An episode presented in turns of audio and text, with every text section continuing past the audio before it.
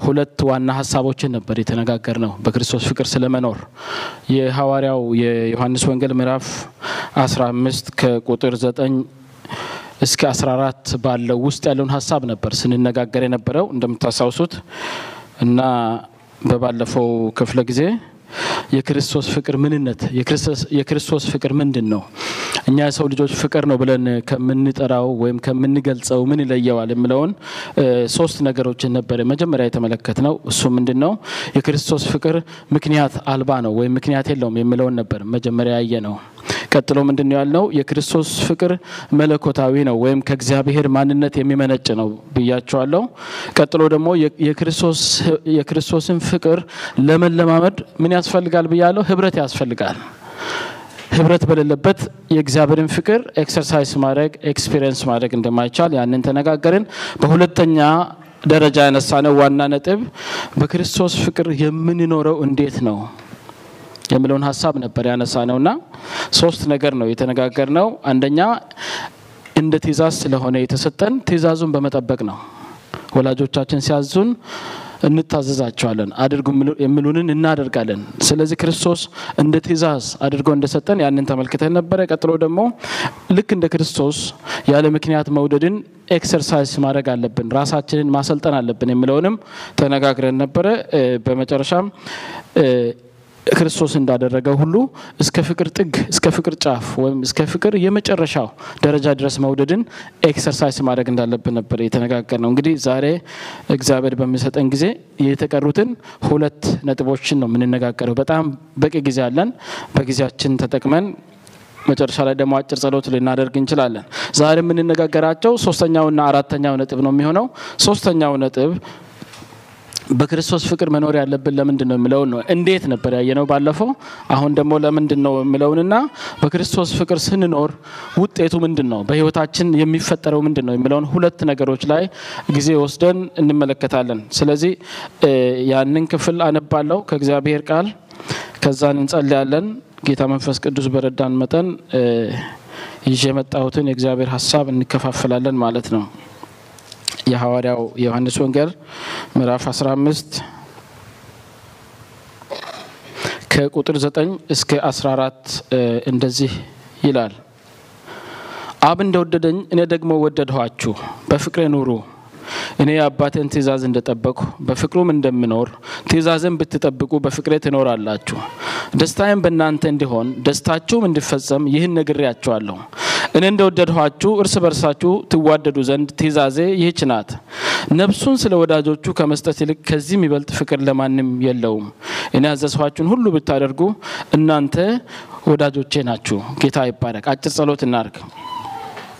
ቅዱስና የተፈራ ልዑል እግዚአብሔር አባታችን ሆይ በምህረትህና በቸርነትህ ዛሬም ስለሰበሰብከን እናመሰግንሃለን። አባት ሆይ ስትሰበስብ ሁል ጊዜ የምትናገረው ስላለ የምትመክረው ስላለ አቤቱ ጌታ ሆይ ድምፅህን ወደ እኛ እንድታመጣ በቃልህ እንድትመክረን እንለምንሃለን። መንፈስ ቅዱስ አቤቱ ጌታ ሆይ በዚህ ስፍራ ያለውን ሁሉ እንድቆጣጠር እንፈቅዳለን።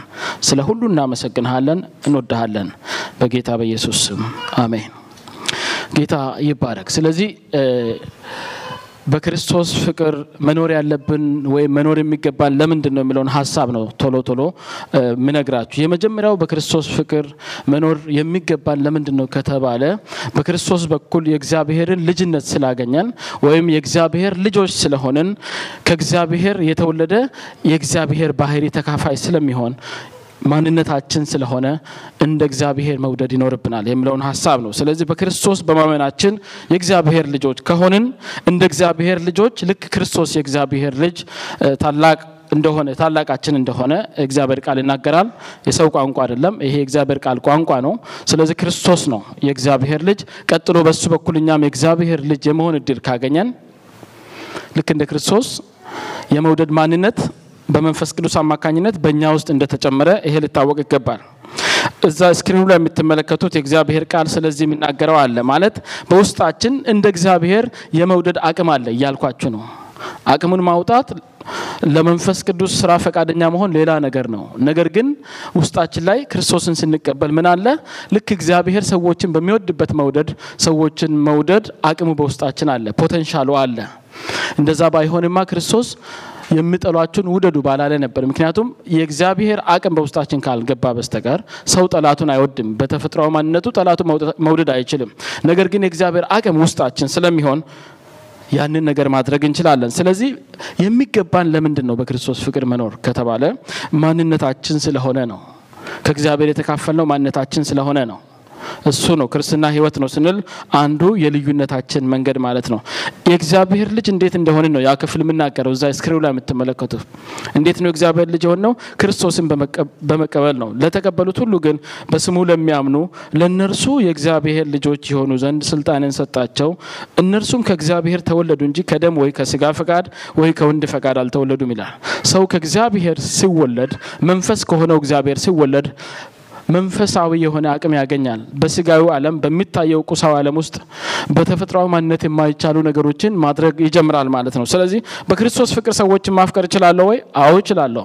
ክርስቶስን ስለተቀበልኩ የእግዚአብሔር ልጅ ስለሆንኩ የእግዚአብሔር ማንነት በእኔ ውስጥ ተካፍሏል። ስለዚህ ያ ፍቅር ማንነት ስለሆነ ሰዎችን መውደድ ይኖርብኛል። የእግዚአብሔርን የማፍቀር አቅም ጭምር ከእግዚአብሔር በመወለዳችን እንዳገኘን ልናውቅ ይገባል ማለት ነው።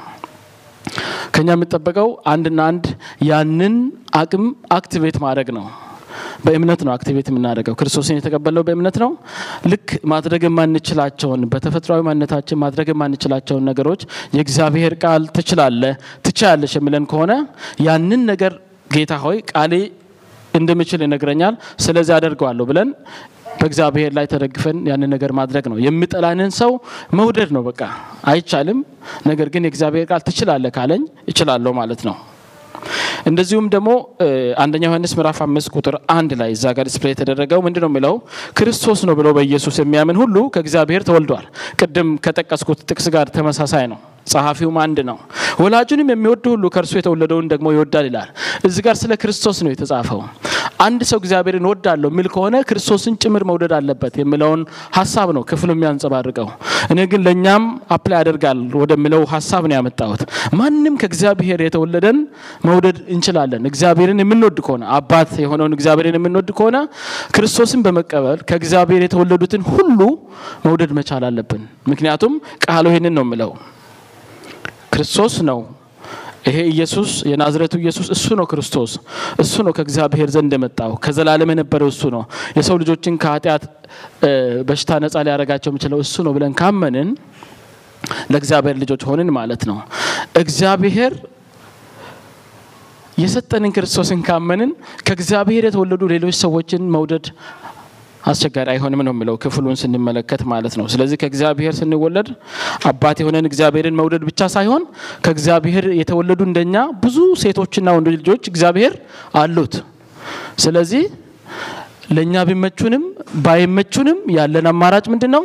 እግዚአብሔር አባታችንን ከወደድን ከእግዚአብሔር የተወለዱትን የእግዚአብሔር ሴቶችና ወንዶች ልጆችንን መውደድ ይኖርብናል ነው ቃሉ ለምን ማንነታችን ስለሆነ ክርስቶስን ብሎ በኢየሱስ የሚያምን ወይም ከእግዚአብሔር ከተወለደ ወላጁን የሚወድ ከሆነ ከሱ የሚወለደውን ደግሞ ምን ማድረግ መቻል አለበት? መውደድ መቻል አለበት። ይሄ ተፈጥሯዊ ስለሆነ ማለት ነው። ከእኛ ጋር ከአንድ አባት ከአንድ እናት የተወለዱ ሰዎችን በጣም ነው የምንወዳቸው አይደል? ምናልባትም በምድር ላይ ከወላጆቻችን ቀጥሎ ያወቅናቸው የወደድናቸውም እነሱ ነው የሚሆኑት። ስለዚህ ይሄ በመንፈሳዊም ዓለምም እየሰራ እንደሆነ ነው እግዚአብሔር ቃል የሚናገረው። እኔ ከእግዚአብሔር ተወልጃለሁ፣ እግዚአብሔርን አባቴ ነው ብዬ ጠራለሁ፣ እግዚአብሔር ለእኔ አባቴ ነው ካልን ልክ እንደኛ ክርስቶስን በመቀበል የእግዚአብሔር ልጆች የሆኑትንም መውደድ ይኖርብናል። ጌታ ይባረክ። ስለዚህ ይህንን ልንይዝ ይገባል። ለምንድን ነው በክርስቶስ ፍቅር መኖር የሚገባን?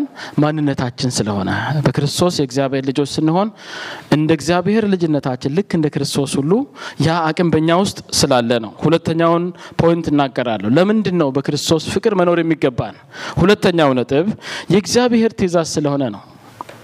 አሁንም እግዚአብሔርን አባት ነው ብለን የምንጠራ ከሆነ of course የእግዚአብሔር አባታችንን ትእዛዝ መፈጸም ይኖርብናል። ፍቅር ወይም ሌላውን መውደድ ከእግዚአብሔር የተካፈልነው ማንነት ወይም ባህል ብቻ ሳይሆን በዕለት ተዕለት ኑሯችን እንዴት መኖር እንዳለብን እንደ ኑሮ መርህ የምንጠቀምበት እንደሆነ ነው እንግዲህ የእግዚአብሔር ቃል የሚያዘን።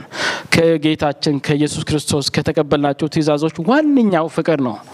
ፍቅር ደግሞ ዘላቂ ነው። ዘላቂነቱ ብቻ ሳይሆን ከሁሉ ይበልጣል። universe የተባለው እግዚአብሔር የፈጠረው ፍጥረት ዓለም ሁሉ core ኡ ወይም መነሻ ሀሳቡ ምንድን ነው ከተባለ ፍቅር ነው።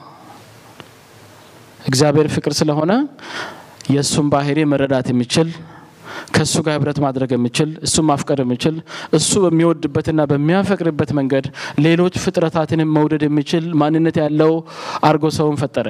ስለዚህ ፍቅር የ universe core essence ነው ማለት ነው፣ በአጭሩ ማለት ነው። anyway ትእዛዝ ነው የእግዚአብሔር ቃል። ይሄ ትእዛዝ ነው ከእግዚአብሔር የተቀበልነው ትእዛዝ ነው ብሎ ይናገራል እና በዚሁ በዮሐንስ ወንጌል ምዕራፍ 13 ቁጥር 34 ላይ ምን ይላል እግዚአብሔር ቃል? እርስ በርሳችሁ ትዋደዱ ዘንድ እንደወደድኋችሁ እናንተ ደግሞ እርስ በርሳችሁ ትዋደዱ ዘንድ አዲስ ትእዛዝ እሰጣችኋለሁ ነው ምለው። ስለዚህ አዲስ ትእዛዝ ነው ይሄ። ምናልባት እንዴት ነው አዲስ ትእዛዝ የሚሆነው ልትሉ ትችሉ ይሆናል። ምክንያቱም ሰዎች ምድር ከተፈጠረበት ጊዜ ጀምሮ at least ወንድሞቻቸውን አብረው የተወለዷቸውን ሰዎች ምን ያደርጋሉ? ይወዳሉ። በዚህ context ግን ክርስቶስን በመቀበል ስላገኘነው ወንድማማችነት ነው የሚያወራው።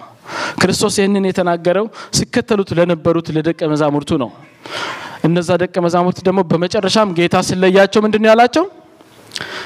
እናንተ ደግሞ ሄዳችሁ ዓለም ውስጥ ያሉት ሰዎች ምን ታደርጋላችሁ አለ፣ ደቀ መዛሙርት ታደርጋላችሁ አለ። ስለዚህ በኤክስተንሽን እነሱ ላይ ያረፈው ትእዛዝ እኛ ላይ ማርፈዋል። እነዚህ ሰዎች የአንድ አባት ልጆች አይደሉም፣ ወይም ክርስቶስ አይደለም በስጋ የወለዳቸው ከተለያየ ስፍራና ከተለያየ የቤተሰብ background ከተለያየ የኢኮኖሚ background የተጠሩና እንደ ወንድማማች አንድ ላይ የተቀመጡ ሰዎች ናቸው።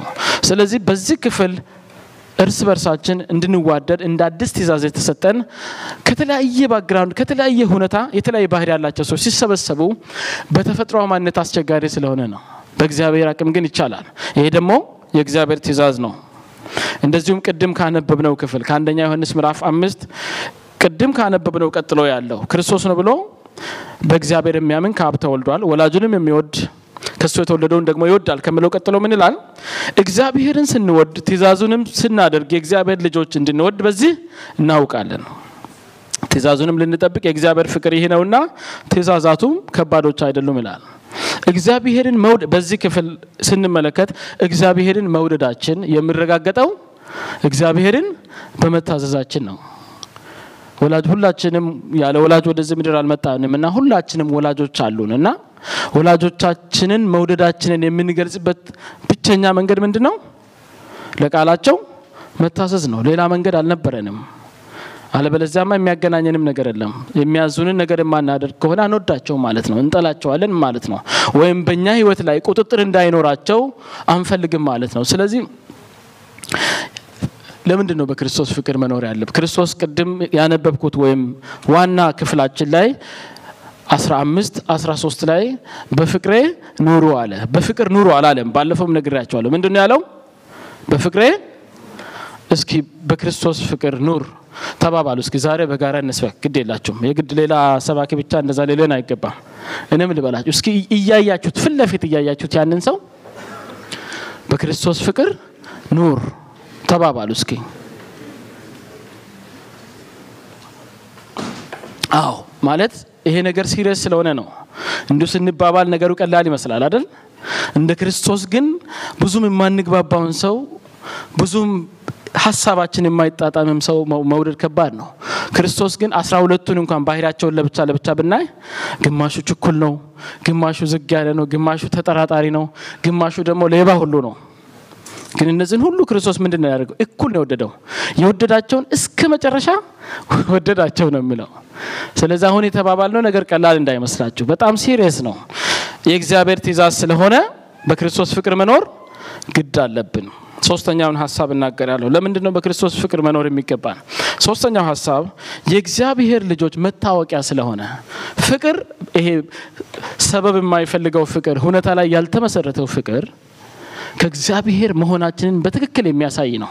እንደ ID card ወይም እንደ መታወቂያ የምንታወቅበት ነው ነው የእግዚአብሔር ቃል የምለው።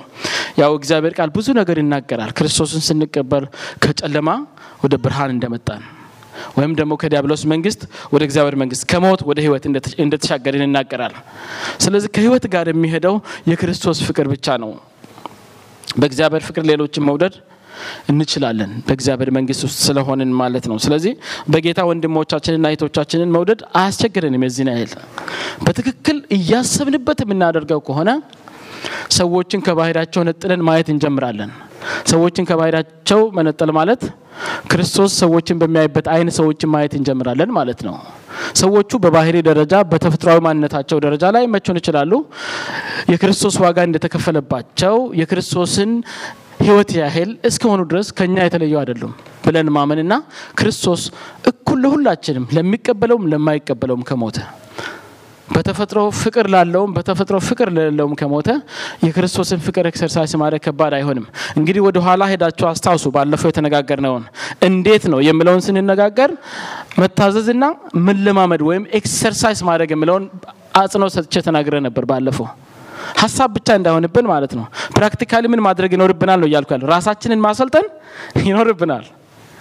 ቀላል አይደለም። አዲሱ ማንነታችን አዲሱ በውስጣችን ያለው የእግዚአብሔር ዘር ያለበት ማንነታችን በእግዚአብሔር ቃል ነው የሚያድገው። እንደገና ደግሞ ከእግዚአብሔር ቃል የተማርናቸውን የእግዚአብሔር ትእዛዞች ምን በማድረግ exercise በማድረግ practice በማድረግ በመሞከር fail ልናደርግ እንችላለን። የእግዚአብሔርን ጸጋ እንጠይቃለን፣ እንደገና እንሞክራለን። የክርስቶስ ባህሪ በሕይወታችን እስክታይ፣ ምክንያቱም የልጁን መልክ እንድንመስል ነው የተጠራነው የእግዚአብሔር ቃል እንደምናገረው ማለት ነው። አለበለዚያ ብዙም ልዩነት አይኖረንም ዓለም ውስጥ ካሉት ወይም ሃይማኖተኛ ከሆኑ ሰዎች አንደኛ ዮሐንስ ምዕራፍ 3 ቁጥር 10 ላይ እግዚአብሔር ቃል ምን ይላል? የእግዚአብሔር ልጆችና የዲያብሎስ ልጆች በዚህ የተገለጡ ናቸው። መታወቂያቸውን ነው እየተናገረ ያለው። ስለዚህ ዛሬ በደንብ በጥንቃቄ እንድሰሙኝ እፈልጋለሁ። እኔም ሰማለሁ ለራሴ የእግዚአብሔር ቃል ነው እየተናገርከው ያለሁት። ሙሉ በሙሉ እየኖርኩ ላይሆን ይችላል። ቃሉ ሲመጣ ለሁላችንም ነው የሚመጣ። ተናጋሪውንም ምን ያደርጋል? ያጠቃልላል። ለሚሰማው ብቻ አይደለም። በደንብ አስተውላችሁ ስሙኝ። የሚገርም ነው።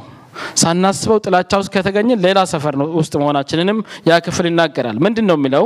የእግዚአብሔር ልጆችና የዲያብሎስ ግልጽ መታወቂያቸው ምንድን ነው ይላል? በዚህ የተገለጡ ናቸው። ጽድቅን የማያደርግና ወንድሙን የማይወድ ሁሉ ከእግዚአብሔር አይደለም። ከእግዚአብሔር ካልሆነ ደግሞ ከማን ነው ሊሆን የሚችለው? ከዲያብሎስ ነው ሊሆን የሚችለው። ለምን middle ground የለም፣ neutral የሆነ ዓለም የለም። ወይ እግዚአብሔር ዓለም ነው፣ ወይ የጨለማው መንግስት ነው። ወይ የብርሃን ዓለም ነው፣ ወይ የጨለማው ነው። ወይ የሞት መንግስት ነው፣ ወይ የህይወት መንግስት ነው። ከዛ ውጭ አይሆንም። ሌላው ደግሞ ከዛው ክፍል ትንሽ ወረድ ስንል አንድ ሶስት ቁጥሮችን ወደ ታች ወረድ ስንል በዚሁ በአንደኛ ዮሐንስ ምዕራፍ ሶስት ቁጥር አስር በታች ያለውን አስራ አራት ና አስራ አምስት ላይ ምን እኛ ወንድሞችን የምንወድ ስለሆንን ከሞት ወደ ህይወት እንደተሻገርን እናውቃለን ይላል። ወንድሙን የማይወድ በሞት ይኖራል። ወንድሙን የሚጠላ ሁሉ ነፍሰ ገዳይ ነው። ነፍሰ ገዳይም የሆነ ሁሉ የዘላለም ህይወት በእርሱ እንዳይኖር ታውቃላችሁ። ቅድም ከላይ ምንድን ነው ያለው? የእግዚአብሔር ልጆችና የዲያብሎስ ልጆች በዚህ የተገለጡ ናቸው። በፍቅር መኖርና አለመኖር የተገለጡ ናቸው እና ወረድ ብሎ ምን አለ? እኛ ወንድሞችን ስለምንወድ እኛ የሞት መንግስት ውስጥ አይደለንም፣ እኛ በህይወት መንግስት ውስጥ ነን ብሎ ይናገራል። ወንድሙን የሚጠላ ግን በጨለማ ውስጥ እንደሆነ ይናገራል። ከሞት ወደ ህይወት እንዳልተሻገረ እዛው ሞት ሰፈር እንዳለ ይናገራል። ስለዚህ በአጭሩ ሁለት ነገሮችን ከነዚህ ክፍሎች እንመለከታለን። የመጀመሪያው በፍቅር መኖር አለመኖር የማን ልጆች መሆናችንን ይወስናል ማለት ነው። በፍቅር መኖር አለመኖር፣ ፍቅር በእኛ ውስጥ መገኘቱ አለመገኘቱ፣ የእግዚአብሔር ፍቅር ማለት ነው። ተፈጥሯዊ ፍቅር አይደለም እያወራ ያለሁት። እንደ litmus paper ውሰዱት። ኬሚስትሪ ላይ ድሮ አንደኛ ደረጃ እንኳን የተማርነው ሁላችንም የምናውቀውን chemistry litmus paper አሲድ አንድ compound አሲድ ነው ወይስ base ነው የሚለውን ለመለየት ትንሽ የቁራጭ ነች ስንከተው ወይ ወደ ሰማያዊነት ሲቀየር ወይ ወደ ቀይነት ሲቀየር okay ይሄ አሲድ ነው፣ ይሄ base ነው። ስለዚህ የእግዚአብሔር ልጅ መሆን አለመሆናችን test የሚደረግበት litmus paper ኡ ምንድን ነው ነው የእግዚአብሔር ቃል የሚለው ፍቅር መኖር አለመኖሩ ነው የሚለው ስለዚህ የልጅነት ማረጋገጫ ወይም መለያው ምንድን ነው ከተባለ የክርስቶስ ፍቅር ነው ነው ማለት ነው። በዚህ የእግዚአብሔር ቃል ክፍል መሰረት ሁለተኛው በዚህ ክፍል ውስጥ የምንመለከተው በፍቅር መኖር አለመኖር የሞትና የሕይወት ጉዳይ መሆኑን ነው የምንመለከተው። የማን ልጆች እንደሆንም ብቻ አይደለም የሚያሳየው በሕይወት አለን ወይስ በሞት አለን የሚለውንም ይገልጣል። ሰዎች በሕይወት እንዳሉ ሊያስቡ ይችላሉ። ብዙ ነገር ስለ እግዚአብሔርም በእግዚአብሔር ስምም ሊያደርጉ ይችላሉ። እንደምታውቁት ጌታችን ስለ መጨረሻው ቀን ሲናገር ትንቢት ሁሉ የተናገሩ አጋንንትን ሁሉ ያስወጡ ሰዎች እንደሚመጡ ይናገራል እና አላቃችሁም እናንተ አመፀኞች ከእኔ ሂዱ ነው የሚላቸው ይላቸዋል።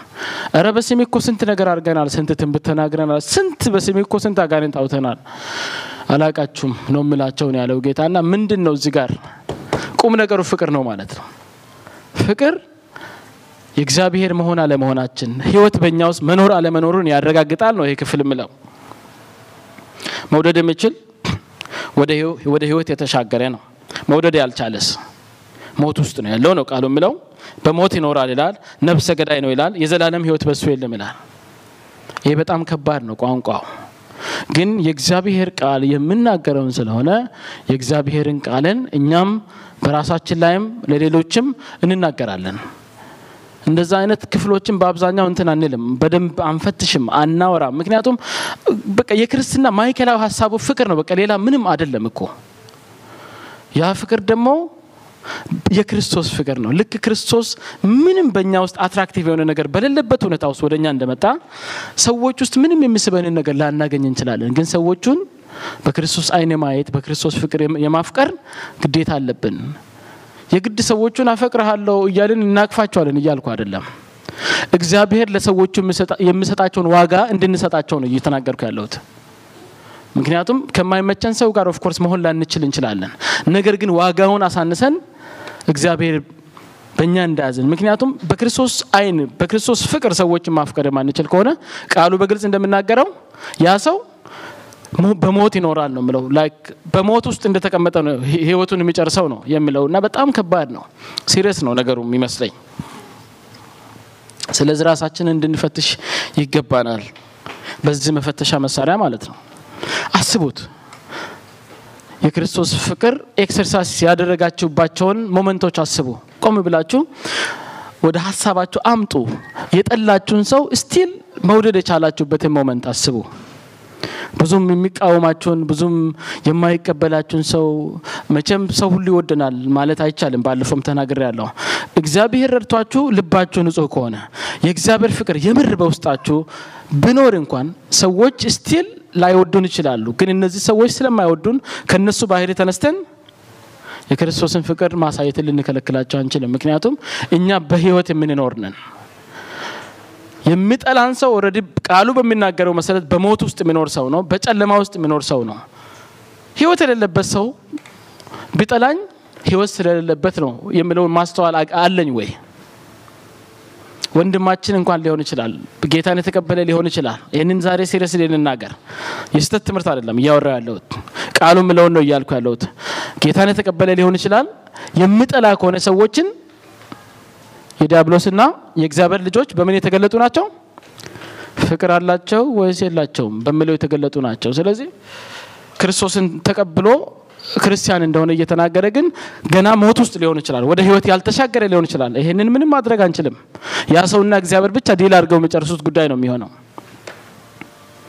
ነገር ግን እኔ በክርስቶስ ፍቅር ሰዎችን እወዳለሁ ወይ? ክርስቶስ ለሰዎች የሚሰጠውን ዋጋ ሰጣለሁ ወይ ነው ፖይንቱ። ስለዚህ እግዚአብሔር እርዳን።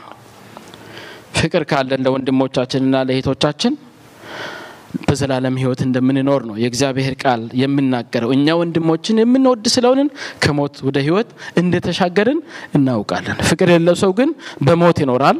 እሱ ብቻም አይደለም፣ ወንድሙን የሚጠላ ነፍሰ ገዳይ ነው። ነፍሰ ገዳይ ደግሞ ከሆነ የዘላለም ህይወት በሱ እንዳይኖር እናውቃለን ነው የሚለው ቃሉ። ጌታ ይረዳናል። አሜን። ቃሉ ከመጣ ልሰራን ነው የመጣው። ቃሉ ከመጣ በእኛ ውስጥ የክርስቶስን ባህሪ ልሰራ ነው የመጣው። ስለዚህ የእግዚአብሔርን ቃል እንስማ። እኔ ለራሴ እየሰማው ነው። ሰው ነን። ባህሪያችን በእግዚአብሔር ቃል ሊቀረጽ ይገባል ነው ምለው መጽሐፉ። ስለዚህ መፍቀድ አለብን የእግዚአብሔር ቃል ህይወታችንን ምን እንዲያደርግ እንድለውጠውና በእኛ ህይወት የክርስቶስን ባህሪ እንዲያፈራ ለእግዚአብሔር ቃል ልንታዘዝ ይገባል። የእግዚአብሔር የመውደድ አቅም ለሁላችንም አቬለብል ነው።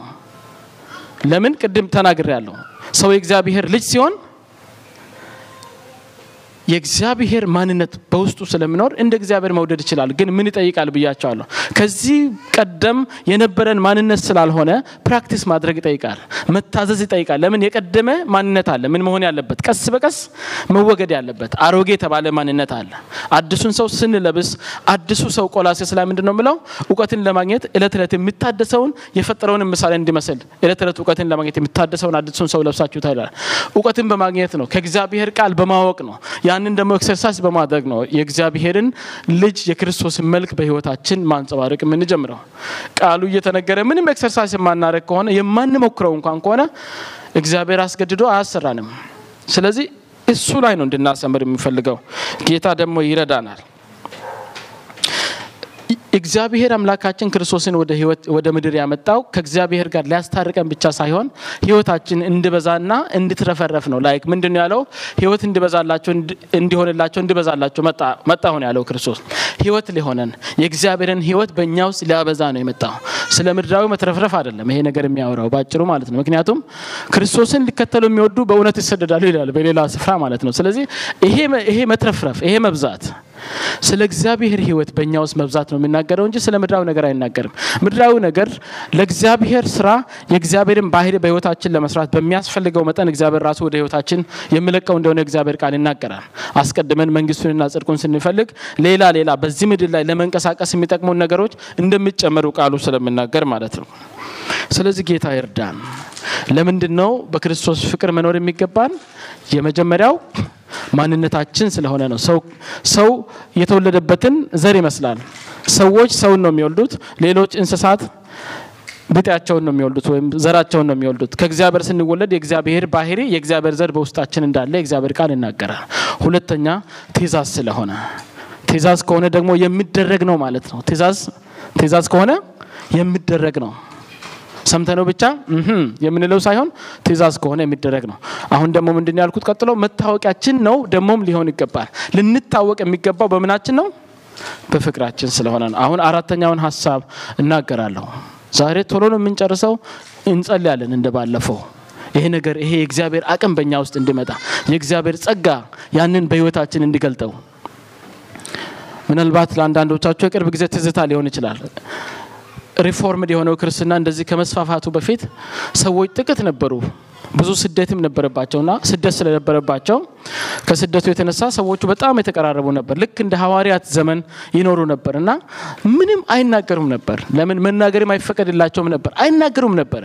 ነገር ግን ሰዎች ፍቅራቸውን አይተው ህይወታቸውን አይተው ሰዎቹን በራሳቸው ጊዜ ምን ያደርጉ ነበር? ይጠይቁ ነበር። በዛ ነበር ሰዎች ጌታን ሲያገኙ የነበረው። ሰዎች በፍቅራቸው ስለሚለዩቸው እነሱ ዘንድ የተለየ ነገር አለ፣ በግልጽ የሚታወቅ ማለት ነው። አሁን አራተኛውን ሀሳብ እናገርና ቶሎ ቶሎ እያለን እንጨርሳለን። በክርስቶስ ፍቅር መኖር በሚለው ሀሳብ ውስጥ የመጨረሻው የምንነጋገርበት ሀሳብ በክርስቶስ ፍቅር የመኖራችን ውጤት ነው የምናየው። ሰው በክርስቶስ ፍቅር ሲኖር ምን ይሆናል የሚለውን ነው የምንመለከተው። ስለዚህ አንድ ነው ውጤቱ፣ ብዙ ውጤት የለውም። ሰው በክርስቶስ ፍቅር ሲኖር ምንድን ነው የሚሆነው? ደቀ መዝሙር ነው የሚሆነው። ደቀ መዝሙር ማለት አንድን መምህር የሚከተል የመምህሩን ባህሪ ሁሉ ነገሩን ኮፒ የሚያደርግ ማለት ነው። ስለዚህ የእግዚአብሔር ቃል ይህንን በግልጽ ይናገራል። የመጨረሻ የክርስትና ግቡ ምንድን ነው? ደቀ መዝሙር መሆን ነው። የማ የክርስቶስ ምክንያቱም ስለ ክርስቶስ ፍቅር ነው እያወራን ያለ ነው። የክርስቶስ ደቀ መዝሙር ደግሞ ስንሆን የክርስቶስ መልክ፣ የክርስቶስ ቋንቋ፣ ሁሉ ነገራችን የክርስቶስ ይሆናል ማለት ነው። ይሄ ነው ዋናው point። እዛ ጋር ጥቅሱን የምትመለከቱት ይመስለኛል። ምንድን ነው የሚለው ክፍሉ? ሁለት ነገር ነው የሚናገረው ግን እኛ አንዱ ላይ ነው focus የምናደርግ። እሺ እርስ በርሳችሁ ፍቅር ቢኖራችሁ ደቀ መዛሙርቴ እንደሆናችሁ ሰዎች ሁሉ በዚህ ያውቃሉ። ቅድም የክርስቶስ ፍቅር መታወቂያችን ነው ብያቸዋለሁ። ስለዚህ በክርስቶስ ፍቅር ስንኖር exercise ስናደርግ ባይኖርም ከዛ በፊት ከእግዚአብሔር ቃል እየሰማን የእግዚአብሔርን ጸጋ እየጠየቅን ህይወታችንን ስናለማምደው ስናለማምደው በሂደት ሰው ሁሉ ምን መሆን ይጀምራል? ይህ ሰው ከክርስቶስ ጋር ነበረ እንደሚባለው ማለት ነው። ንግግር ይገልጣል እንደሚባለው ማለት ነው። ቋንቋችን እንደ ክርስቶስ ስለሚሆን፣ እይታችን እንደ ክርስቶስ ስለሚሆን፣ ንግግራችን ነገሮችን የምናይበት ሁሉ ነገራችን ሰዎችን እንኳን የምናቀርብበት አቀራረብ እንደ ክርስቶስ ስለሚሆን ሰዎች ሁሉ በቀላሉ ምን ያደርጋሉ? ይለዩናል። ይሄ ሰው ከክርስቶስ ጋር ነው፣ ይሄ ሰው ክርስቶስን ይከተላል ይላሉ ሰዎች። አታስታውሱም? ጴጥሮስ ነው ክርስቶስ ተይዞ ወደ ሀና ወደሚባለው አንደኛው ሊቀ ካህናት ግቢ ሲወሰድ እሳት ከሚሞቁት መሀል ቁጭ ብሎ ነበር እና እንዴ ይሄ ሰው ከእሱ ጋር ነበረ ካደ። ትንሽ ቆይታውንም ከእነሱ ጋር ሳስመው እንዲህ ንግግርህ ራሱ ይገልጣል ተባለ። ምክንያቱም ከክርስቶስ ጋር የዋለ ንግግሩ እንደ ክርስቶስ መሆን መቻል አለበት። እይታው፣ ቋንቋው፣ ሁሉ ነገሩ እንደ ክርስቶስ መሆን ስላለበት ማለት ነው። ስለዚህ እርስ በርሳችሁ ፍቅር ብኖራችሁ ደቀ መዛሙርቴ እንደሆናችሁ ሰዎች ሁሉ አንዳንድ ሰዎች አይልም ወይም እንደናንተ ጴንጤ የሆኑት አይልም። መቼስ እኛ እንለያለን አይደል? በጌታ የሆነን ሰው እንለያለን። ቋንቋውንም ያው ቶሎ catch ስለምናደርግ ሊሆን ይችላል፣ ወይም ደግሞ ፊቱን ስናየው ስለሚበራም ሊሆን ይችላል። ግን እንደኛ ተመሳሳይ ሀሳብ ተመሳሳይ ጌታን የሚከተሉ ሰዎች ብቻ አይደለም፣ እንዲያውም ሰዎች ሁሉ ነው የሚለው ጨለማ ውስጥ ያሉት ናቸው። እንዲያውም የዚህ ጉዳይ target መሆን ያለባቸው በፍቅራችን ለይተውን ወደ እኛ መጠጋት ያለባቸው ጌታ በእኛ መካከል የሚኖረው በሕይወታችን ውስጥ ያለው ይህንን ለውጥ ያመጣውን ማወቅ ይወዳሉ፣ ማወቅ ይፈልጋሉ፣ ይጠይቁናል። አፍተሮል ምንድን ነው እንደዚህ የለወጠ ይላሉ። ስለዚህ ክርስቶስን የመከተላችን ዋናው ዋናው ግቡ ታርጌቱ ምንድን ነው? ደቀ መዝሙር መሆን ነው። ወይም በሌላ አገላለጽ የክርስቶስን መልክ መውሰድ ነው። የክርስቶስን ባህሪ መውሰድ ነው። ለምን? ይህንን ቀጥሎ እንመለከታለን። ሶስት ነገሮችን ልናገር ስለ ደቀ መዝሙር ከዛን እንጨርሳለን። የመጀመሪያው ደቀ መዝሙር መሆን የክርስትና ሕይወት የመጨረሻው ግብ ነው ወይም ጫፍ ነው። አሁን የተናገርኩት ነው። ለሱ ከእግዚአብሔር ቃል እነግራችኋለሁ። እዛ ጋር ልትመለከቱ ትችላላችሁ። በሉቃስ ወንጌል ምዕራፍ 6 ቁጥር አርባ ላይ ክርስቶስ ጌታችን ሲናገር ምን አለ? ደቀ መዝሙር ከመምህሩ አይበልጥም አለ። ፈጽሞ የተማረ ሁሉ ግን እንደ መምህሩ ይሆናል። ከጌታ ከተማርን ፈጽመን እሱ የሚናገረውን ሁሉ ያዘዘንን ሁሉ ስንተገብረው እንደ ማን ነው የምንሆነው? እንደ ክርስቶስ ነው የምንሆነው። ባህሪያችን እንደ ማን ይሆናል? እንደ ክርስቶስ ይሆናል። እንደ ክርስቶስ አምላክ እንሆናለን እያልኩ አይደለም፣ እሱ ሌላ ጉዳይ ነው። ነገር ግን ምሰሉ የተባልነው የክርስቶስን ባህሪ ነው። የክርስቶስን አነጋገር ነው። የክርስቶስን ቋንቋ ነው እንድንወስድ የእግዚአብሔር ቃል የሚፈልገው ማለት ነው። ስለዚህ ግቡ ምንድን ነው ካላችሁት፣ ክርስትና እንደ መምህራችን እንደ ክርስቶስ መሆን ነው። ከሱ በመማር ወደ እሱ perfection መድረስ ነው። ይሄ ነው እግዚአብሔር ቃል የሚናገረው። እንደዚሁም በሮሜ 8 29 ላይ ቅድም በጨረፍታ የጠቀስኩት የተጠራ ነው የልጁን መልክ እንድንመስል ነው። አስቀድመው የወሰናቸውን አስቀድመው የጠራቸውን አከበራቸው እያለ የሚናገርበት ክፍል ላይ የልጁን መልክ እንዲመስሉ ነው ነው የሚለው። የተጠራ ነው ክርስቶስን ለመምሰል ነው። ሌላ ምንም እዚሁ ለመሰብሰብም አይደለም። ሃይማኖታዊ ስርዓቶችን ለማከናወንም አይደለም። ክርስቶስን ለዓለም ማሳየት ነው። ሌላ ምንም የተለየ purpose የለንም። ስለዚህ መታወቅ ያለበት ምንድን ነው? የክርስቶስ መልክ በህይወታችን እየተገለጠ ነው ወይስ አይደለም? ምክንያቱም የክርስቶስ መልክ በህይወታችን በተገለጠ ልክ ነው የእሱ ተከታዮች መሆናችን automatically ሰዎች ሁሉ መለየት የሚጀምሩት። በመጠኑ የምንከተለው ከሆነ of course መልኩን ሙሉ በሙሉ መያዝ አንችልም። ሰዎች ደግሞ አይለዩም። የክርስቶስ እሱ ክርስቲያን ነው አይደለም ካልተናገርን በስተቀር አንዳንዶቻችን በጌታ መሆናችንም አይታወቅም። አንዳንዶቻችን ግን መናገርም ላይኖርብን ይችላል። ስለዚህ ይሄ ምንን ነው የሚያሳየው? ክርስቶስን የምንከተልበትን ሌቭል ነው የሚያሳየው። ፈጽሞ ከክርስቶስ መማር የሚፈልግ ከክርስቶስ ሊለይ አይገባም። ከክርስቶስ ጋር ይጣበቃል። የክርስቶስን ትእዛዛት ሁሉ ይፈጽማል። ትእዛዛቶቹ ደግሞ በፍቅር እንደተጠቃለሉ ቅድም ነግሬያቸዋለሁ። ቃሉ ራሱ ምንድን ነው የሚለው? ቅድም ትእዛዛቶቹም ከባዶች አይደሉም ነው የሚለው። ምክንያቱም እግዚአብሔርን ማፍቀር ከቻለን ከእግዚአብሔር በሚመነጭ አቅም ነው ሌላውን የምንወደው። የተለየ ነገር የለውም። ነገር ግን ከእግዚአብሔር ይልቅ ራሳችንን ከወደድን ነው ችግሩ። ለምን reserve እንሆናለን? የተወሰነ ክፍላችንን reserve ካረግን ለራሳችን ሙሉ በሙሉ ለጌታ ካልሰጠን የሆነ part ኡን ለእኛ መቆጠብ፣ ለእኛ ማስቀመጥ፣ ለእኛ መተው ከፈለግን of course እግዚአብሔር ሙሉ በሙሉ ህይወታችንን control አያደርገውም። ስለዚህ ሳናቅ ሰብኮንሽስሊ ባለማወቅ ግን ከእግዚአብሔር በፊት ራሳችንን ልናስቀድም እንችላለን። ይሄ አደገኛ ነው። ክርስትና ወይም በክርስትና ህይወት የምንኖረው የክርስቶስን መልክ ትኩረት አድርገን ነው ማለት ነው። ሌላ ሌላውን ሁሉ ትተን ክርስቶስ እንዴት ነው እሷን የሚያናግራት እሱ ቢሆን ፊት ለፊታችን ላይ ያለውን ሰው ስናገኝ የተናደድብን ሰው ሊሆን ይችላል። ክርስቶስ እሺ አሁን እሷ ተናዳብኛለች፣ ክርስቶስ ቢሆን እንዴት ነው የሚያናግራት ብሎ ማሰብ እኮ ነው። ከዛ በኋላ የእግዚአብሔር መንፈስ ምን ያደርጋል? የእግዚአብሔርን ቃሎች ወደ አእምሯችን ማምጣት ይጀምራል። ያንን ሰው እንዴት ትሪት ማድረግ እንዳለብን የእግዚአብሔር መንፈስ ከዛን ይረዳናል። ሁለተኛውን ስለ ደቀ መዝሙር መናገር የሚገባኝን ሀሳብ ልናገር። የመጀመሪያውን ይዛችሁልኛል። የክርስትና ሕይወት የመጨረሻ ግቡ ምንድን ነው? ደቀ መዝሙር መሆን ነው ብያለሁ። ሁለተኛው ደግሞ ደቀ መዝሙር ስንሆን እግዚአብሔር በሕይወታችን እንደሚገባው ይከብራል። በእኛ ሕይወት እግዚአብሔር መውሰድ የሚገባውን ክብር ይወስዳል ነው። ይህንን ደግሞ ከእግዚአብሔር ቃል እንመለከታለን። ቅድም ለመግቢያችን ካነበብነው ክፍል ወደ ታች ያላነበብነው ክፍል ነው። ምዕራፍ 15 ቁጥር 18 የዮሐንስ ወንጌል ላይ ምንድን ነው የሚለው? እግዚአብሔር ቃል ብዙ ፍሬ ብታፈሩና ደቀ መዛሙርት ብትሆኑ በዚህ አባቴ ይከብራል አለ ጌታችን ሲናገር። ሁለት ነገር ነው የምናገረው። አንዱ ብዙ ፍሬ ማፍራት ነው። ሁለተኛው ደግሞ ደቀ መዝሙሩ መሆን of course የክርስቶስ ደቀ መዝሙር ካልሆንም በስተቀር ክርስቶስ የሚወደውን ፍሬ ማፍራት አንችልም። ለምን? ትእዛዙ ማወቅ ያስፈልጋል። ምንን ከኛ እንደሚጠብቅ ማወቅ ስለሚኖርብን ማለት ነው። ግን እችን point እንድትይዙልኝ ነው ዋናው ነገር። የደመቀው ይታያችኋል አይደል? ደቀ መዛሙርቴ ብትሆኑ በዚህ አባቴ ይከብራል። እግዚአብሔር የሚከብረው መቼ ነው? በእኔና በእናንተ ህይወት ፈጽሞ የክርስቶስን መልክ ስንወስድ ነው ማለት ነው።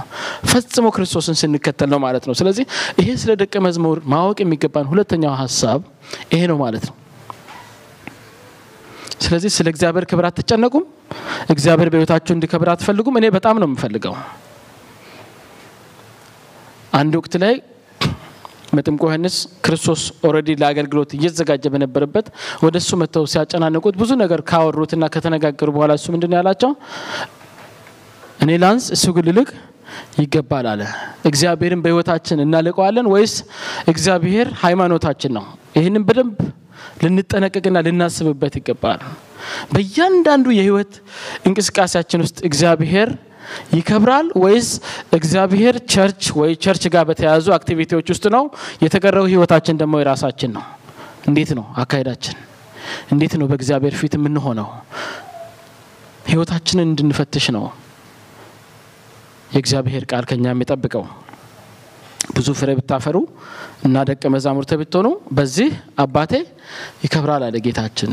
እግዚአብሔር በህይወታችን የሚከብረው የክርስቶስ መልክ ያለውን ህይወት ስንኖር ነው። ስለዚህ ጌታ እርዳን። ሶስተኛውን ሀሳብ እናገርና እንጨርሳለን ስለምንጸልይ። ሶስተኛው ስለ ደቀ መዝሙር ማወቅ የሚገባን ደቀ መዛሙርትን ማፍራት የቤተ ክርስቲያን ዋና ተልእኮ ነው። ይሄንን በደንብ መናገር ፈልጋለሁ። በዚህ ሰሞንም ከዚህ በፊትም ስለ ወንጌል ብዙ ስላወራን አሁንም ስለ ወንጌል church ኡ ወይም ቤተ ክርስቲያናችን እንቅስቃሴዎችን እያደረገ ስለሆነ በዚህ ሀሳብ ላይም ትንሽ ረገጥ አድርጌ እናገራለሁ። even church የሚባለው ተቋም መኖር ካለበት ለምንድን ነው መኖር ያለበት ነው የሚለው ቃሉ። ሰዎችን የክርስቶስ ተከታዮችና የክርስቶስ ባህሪ ያላቸው ሰዎች ማድረግ ነው ነው ይህንን የእግዚአብሔር ቃል በግልጽ ይናገራል። ሁላችንም ስለ ወንጌል ስርጭት ስናስብ የምንናገርበት ወይም የምናነሳውን የእግዚአብሔርን ቃል ክፍል አንሳ። ጌታችን ኢየሱስ ክርስቶስ ቀብረውት መቃብሩን ፈንቅሎ ከሞት ከተነሳ በኋላ ለብዙ ቀናት ከታያቸው በኋላ አሁን ወደ ሰማይ በአካል እያዩት ከመሄዱ በፊት ለደቀ መዛሙርቱ የሰጣቸውን ትእዛዝ ነው በዚህ ክፍል የምንመለከተው። ማቴዎስ 28 19 እስከ 20 ላይ ምንድን ነው የሚለው? ኢየሱስም ቀረበና እንዲህ ብሎ ተናገራቸው፣ ስልጣን ሁሉ በሰማይና በምድር ተሰጠኝ። እንግዲህ ሂዱና አሕዛብን ሁሉ በአብ በወልድና በመንፈስ ቅዱስ ስም እያጠመቃችኋቸው ያዘዝኋችሁንም ሁሉ እንዲጠብቁ እያስተማራችኋቸው ደቀ መዛሙርት አድርጓቸው። እነሆም እኔ እስከ ዓለም ፍጻሜ ድረስ ሁል ጊዜ ከእናንተ ጋር ነኝ። ስለዚህ እዛ ጋር የደመቀውን ታያላችሁ አይደል? የተሰመረበት ሳይሆን የደመቀውን ደቀ መዛሙርት አድርጓቸው። church ራሱ ከተቋቋመ church ውስጥ ያሉ ክርስቶስን እንከተላለን የሚሉ ሰዎች ሌሎችን የክርስቶስ ተከታይ ማድረግ ነው አላማቸው። ለጥቂቶች የምተውም አይደለም። ለዚህ ጋር ቆመው ለሚናገር ወይም ፓስተር ወይ ወንጌላዊ ወይ ሐዋርያ ወይ ነቢይ የሚል title ለተለጠፈባቸው ታፔላ ለተለጠፈባቸውም ሰዎች አይደሉም። ሰው ሁሉ ደቀ መዝሙር የሚደረግ ከሆነ ደቀ መዝሙር ደግሞ ሄዶ ምን ያደርጋል? ሌሎች ደቀ መዛሙርትን ያፈራል። ያ ነው የእግዚአብሔር ቤት principle። አይዛብ የሆነ ማንኛውም ሰው ጌታን ሲቀበል ሌላ ምንም አይደለም የምናስተምረው። ስለ እግዚአብሔር ፍቅር እንነግረዋለን። ፍቅሩ ነው most ያመጣው። ከዛ በኋላ እግዚአብሔርን ከማፍቀሩ የተነሳ እግዚአብሔር እንዴት በሕይወቱ ምን ምን መስራት እንደሚፈልግ ያንን ነው የምናስተምረው ሰዎችን። ስለዚህ ቤተ ክርስቲያን ትልቁ ኃላፊነቷ ምንድን ነው ከተባለ ሰዎችን ከዓለም ማምጣት ነው። ስለዚህ ከሞት ወደ ህይወት ማሻገር፣ ከጨለማ ወደ ብርሃን ማሻገር፣ ከዲያብሎስ መንግስት ወደ እግዚአብሔር መንግስት ማሻገር። ከዛስ ክርስቶስ ያስተማረንን ሁሉ እነሱን ማስተማርና እንዲጠብቁ ማድረግ ነው። ከዛ በኋላ እነሱም ክርስቶስን እያወቁት ይመጣሉ። በእግዚአብሔር ቃል ውስጥ በተገለጠው መሰረት ክርስቶስን እያወቁት ይመጣሉ። እነሱ ደግሞ ምን ይሆናሉ? ደቀ መዛሙርት ይሆናሉ። ደቀ መዝሙር የሆነውን ደግሞ ቤተክርስቲያን ምን ማድረግ አለባት? ወደ ዓለም እንደገና መላክ አለባት። ከዓለም ውስጥ ደግሞ ሰዎች ህይወት ያለው ቤተክርስቲያን እንደዛ ነው። ቤተክርስቲያን እድር አይደለችም። ወይም ደግሞ ተመሳሳይ አቋም ያላቸው ተመሳሳይ ሆቢ ያላቸው ሰዎች የሚሰበሰቡባት መሰብሰቢያ አዳራሽ አይደለችም። ቤተ ክርስቲያን ማለት ለእግዚአብሔር መንግስት ቅናት የሚበላቸው ሰዎች ስብስብ ናት። ስለዚህ የግድ ከጣራ በታች ላይሰበሰቡ ይችላሉ እነዚህ ሰዎች። ዋናው ቁም ነገር ግን ሰው ከዓለም ሲወጣ የእግዚአብሔርን የክርስቶስን መልክ መያዙን ካረጋገጥን በኋላ ወዴት ነው የምንሰደው? ወደ ዓለም ነው የምንሰደው። ከዓለም ውስጥ ያሉትን ደግሞ ሰዎች ምን ያደርጋሉ? ያመጣሉ፣ ይሰራሉ። ሰዎች ደቀ መዝሙር ይሆዳሉ ወደ ዓለም። ስለዚህ የቤተ ክርስቲያን ስራ ይሄ ሳይክል ነው። ሌላ ምንም ዓላማ የላትም ቤተ ክርስቲያን። ሰዎችን ከዓለም እናመጣለን፣ ደቀ መዝሙር እናደርጋለን በእግዚአብሔር ቃል ትምህርትና በእግዚአብሔር መንፈስ ጸጋ። ከዛ ምን ይሆናል? እነሱ ደግሞ ወደ ዓለም ሄደው ሰዎችን ያመጣሉ። ይሄ መኖር አለበት። ሁሉም ተሰብስበው እሁድ እሁድ ብቻ ቃል የሚሰማ ከሆነ ይሄ ክርስትና አይደለም፣ ሃይማኖት ነው። እህንን ልነግራችሁ እፈልጋለሁ። ክርስትና ደግሞ ሃይማኖት ከሆነ ህይወት የለበትም ማለት ነው፣ ሞተዋል ማለት ነው። አንድ ቤተክርስቲያን ህያው ነው አይደለም የሚለው የሚለካው በምኑ ነው ካላችሁኝ ምን ያህል ሰዎች የክርስቶስን መልክ እዛ ውስጥ በሚሰበሰቡ ሰዎች ውስጥ እያዩ ይመጣሉ። ከመጡ በኋላስ ምን ያህሎቹ እዛው ይቀራሉ? ምን ያህሎቹ ደቀ መዝሙር ይሆናሉ? እስኪ እናስብ እንግዲህ ዛሬ ስለ ወንጌል ከዚህ ቀደም በነበሩት ብዙ ክፍለ ጊዜያት ወንጌላዊ ማስተምሮናል። አሁንም ደግሞ ቅድም ማስታወቂያ ሲነገር ሰምታችኋል። መጥቶ የሚያስተምረን የእግዚአብሔር ሰው ወንጌል በወንጌል አቅጣጫ ነው ትኩረት ሰጥቶ የሚያስተምረን። ከዛ በኋላ ወንጌል እንሰራለን ነው ሲባል የሰማ ነው። ሌላ ምንም አላማ የለንም። በእውነት ክርስቶስን ከወደድ ነው በህይወታችን የሰራው ነገር የሚጣፍጥ ከሆነ እረፍት ያለበት ከሆነ ሰላም ያለበት ከሆነ ይሄንን ሰላም እንዴት ነው ይዛችሁ እንዴት ነው የምትቀመጡት? ልንቀመጥ አይገባም በእውነቱ። ይሄ ደግሞ ቤቱንም ስታዩት የሃይማኖት ቤትም አይመስልም። like የቤቱን ውበት እያደነቅን ከሆነ ድንገት የምንመጣው ምንም like እያማተብን ምንም የምናደርገው ነገር የለም በዚህ ስፍራ ከተሰበሰብን አይቀር ማውራት ያለብን ስለምንድን ነው? ስለ ክርስቶስና ሰዎችን እንዴት ወደ ክርስቶስ እናቀራርብ። ምክንያቱም ዓለምን በክርስቶስ ሆነን ከእግዚአብሔር ጋር የምናስታርቅ እንደሆነ እግዚአብሔር ቃል ይናገራል። አንድ ሰው ከጨለማ ወደ ብርሃን ከመጣ ከሞት ወደ ህይወት ከተሻገረ ህይወቱን propagate ማድረግ አለበት። ህይወቱን ማባዛት አለበት። ቅድም ተናግሬያለሁ። ክርስቶስ ምን አለ? ህይወት እንዲሆንላቸው እንዲበዛላቸውም መጣሁ ነው ያለው። የእግዚአብሔርን ህይወት ሆኖልናል already። ስለዚህ ያ ህይወት ግን የሚባዛ መሆን አለበት፣ ከኛ የሚያልፍ መሆን አለበት። እኛ ውስጥ contained መሆን የለበትም። ታስታውሱ እንደሆነ ባለፈውም በጨረፍታ ጠቅሻለሁ። ያችን ሳምራዊቷን ሴት ጌታ ሲያናግራት ስለ ውሃ ነበር የሚያወሩት፣ እሱ ግን ስለ ህይወት ነበር ሲያወራት ነበረው። እና ምንድን ያላት እኔ ከምሰጠው ውሃ የምጠጣ ለዘላለም አይጠማም። እሱ ብቻ አይደለም ያለው። ቀጥሎ ምን አለ? ይልቁንም ያ እኔ የሚሰጠው ውሃ በሱ በሆድ ውስጥ ለዘላለም ህይወት የሚፈልቅ የህይወት ውሃ ምንጭ ይሆናል አለ። የእግዚአብሔር ህይወት በምንጭ ነው የሚመሰለው። እኔ ውስጥ ኮንቴይን ሊደረግ አይችልም። በእኔ ህይወት በእኔ ባህሪ የእግዚአብሔር ህይወት ሊገደብ አይገባም። የእግዚአብሔር ህይወት ከእኔ አልፎ ሌሎችን impact ማድረግ አለበት። ምንጭ አስቡ። ወንዝ ያለበትን አይታችሁ ታውቃላችሁ፣ at least ብዬ አስባለሁ። ወንዝ ባለበት በወንዙ በግራና በቀኙ ለምለም ነው፣ በጋ እንኳን ቢሆን ማለት ነው። ምን እያልኳችሁ ነው? በእውነት ክርስቶስ በእኛ ውስጥ ካለ በእኛ ዙሪያ ያሉ ሰዎች at least ህይወታቸው መለምለም አለበት። at least እረፍት ሊያገኙ ይገባል። at least ሰላም ሊያገኙ ይገባል። አለበለዚያ ምንም የለውም። just በቃ እኛ church በመሄዳችን ብቻ ከነዛ ሰዎች ጌታን ከማያውቁ ሰዎች የምንለይ ከሆነና ህይወታችን በእነሱ ህይወት ላይ ምንም አዎንታዊ ተጽዕኖ ከሌለው እንደገና ወደ root ኡ መመለስ አለብን። ስለዚህ እናጠቃለው። በክርስቶስ ፍቅር ለመኖር የፍቅር ማንነት ከእግዚአብሔር ከተካፈልኩኝ ትእዛዙም ደግሞ ከተሰጠኝ ሰዎችን እንደሱ የማፍቀር ትእዛዝም ደግሞ ከተሰጠኝ በክርስቶስ ፍቅር እየኖርኩ ነው ወይስ አይደለም? እስኪ ራሳችንን እንጠይቅ። ባለፈውም ነግራችሁ ነበር። እንዴት እንኑር የሚለውን ስንነጋገር ልምምድ ይጠይቃል ብያችሁ ነበርና ብዙም የማይወዳችሁን ሰው እናንተ ልትወዱት ትችላላችሁ በጌታ ስለሆናችሁ ብዙም የማይወዳችሁን ሰው አስቡትና የሆነ መልካም ነገር ለሱ ሰው ለማድረግ አስቡ ብያችሁ ነበር። ታስታውሳላችሁ የነበራችሁ። ምክንያቱም exercise ማድረግ የሚጠይቅ ስለሆነ ማለት ነው። በልብ ብቻ ይዘን የምንተው አይደለም። እንደ ክርስቶስ ማፍቀር we have to try it አድርገን የማናውቀውን ነገር ስናደርገውና የእግዚአብሔር አቅም በእኛ ውስጥ ያንን ነገር ማድረግ ሲችል እኛንም ያስደንቀናል ብያችሁ ነበር። እንዴ ለካስ እንደዛ ማድረግ እችላለሁ እስክትሉ ድረስ ማለት ነው። በህይወቴ አጋጥሞኝ ያውቃል። የእግዚአብሔር ቃል ነው የምለንን አምነን ከተቀበልን በኋላ እርምጃ መውሰድ አለብን። እርምጃ ስንወስድ ነው በትክክል የእግዚአብሔር ጸጋ እየረዳን እንደሆነ የሚታወቀን። አለበለዚያ እውቀት ብቻ ነው የሚሆነው። እውቀት ብቻ ከሆነ ደግሞ ታውቃላችሁ፣ ጌታን የማያውቁ ሰዎችም ቴዎሎጂ ትምህርት ቤት ገብተው አዲስ ኪዳንን ይፈልጣሉ፣ ብሉይ ኪዳንን ይፈልጣሉ። ከኛ ይልቅ እዛ ውስጥ የተጻፈውን ሁሉ ነገሩን አብጠርጥረው ሊያውቁ ይችላሉ፣ ግን በህይወት ደረጃ አይኖሩትም። ስለዚህ ይሄንን ልናስብ ይገባል። በእግዚአብሔር ክልል ውስጥ ነኝ ወይስ ሳላውቀው የጠላት ቀጠና ውስጥ ነኝ? ለምን ቅድም ምንድን ነው ቃሉ ያለን? የእግዚአብሔር ልጆችና የዲያብሎስ ልጆች በዚህ የተገለጡ ናቸው። ወንድሙን የማይወድ ከእግዚአብሔር አይደለም ማለት ነው፣ የዲያብሎስ ነው። ስለዚህ ሳናስብ በጌታ ቤት ውስጥ እንኳን ሆነን የጥላቻ ስፒሪት ካለን፣ የጥላቻ መንፈስ ካለን አትጠራጠሩ። ቃሉ ምለውን ነው የምነግራችሁ የዲያብሎስ ክልል ውስጥ ነን። ስለዚህ ቶሎ ብለን ህይወታችንን ማስተካከል አለብን።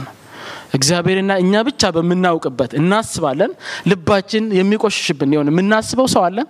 ስናስበው ውስጣችን የሚረበሽ ካለ መስተካከል አለበት። ቶሎ ወደ እግዚአብሔር ወደ ህይወት ወዳለበት ክልል መምጣት አለብን። ወንድሙን የሚጠላ በሞት ይኖራል፣ ወደ ህይወትም አልተሻገረም። እሱ ብቻ አይደለም፣ ነፍሰ ገዳይ ነው። ነፍሰ ገዳይ ደግሞ ከሆነ የዘላለም ህይወት በሱ አይኖርም ነው የሚለው እግዚአብሔር ቃል። ስለዚህ የተወደዳችሁ ወንድሞችና እህቶች ምን እናርግ? ክርስቶስን ልንከተል ወስነናል አይደል? ስለወሰንንም ነው እዚህ ቁጭ ያልነው። አለበለዚያ ክርስቶስን የማይከተሉ ሰዎች አሁን በዚህን ሰዓት የተለያየ ስፍራ ናቸው። ህይወታችን ዘላለማዊ የሆነ impact እንዲኖረው እንፈልጋለን። እስኪ እንቁምና በእግዚአብሔር ፊት እንጸልይ። ሁላችንም በእግሮቻችን እንቆማለን። እግዚአብሔር ጸጋን እንዲያፈስልን፣ እግዚአብሔር አቅም እንዲሰጠን፣ እግዚአብሔር ጉልበት እንዲሰጠን መለመን አለብን። ከኛ የሚጠበቀው መታዘዝ፣ ቀጥሎ ደግሞ practice ማድረግ ነው። እግዚአብሔር አድርጉ የሚለንን ማድረግ ነው። ስለዚህ እስኪ አሁን አንድ ነገር በእግዚአብሔር ፊት እንድታስቡ ፈልጋለሁ። ጌታ ሆይ ልቤን ታውቃለህ በሉት። ምናልባትም የተቸገራችሁበት ሁኔታም ካለ ልባችሁ የቆሸሸባችሁም ድንገት ካላችሁ በቃ ጌታን ጠይቁት። አባት ሆይ ልቤን ታውቃለሁ፣ ወድሃለሁ ጌታ ሆይ ስለዚህ ልቤ ንጹሕ እንዲሆንልኝ ፈልጋለሁ።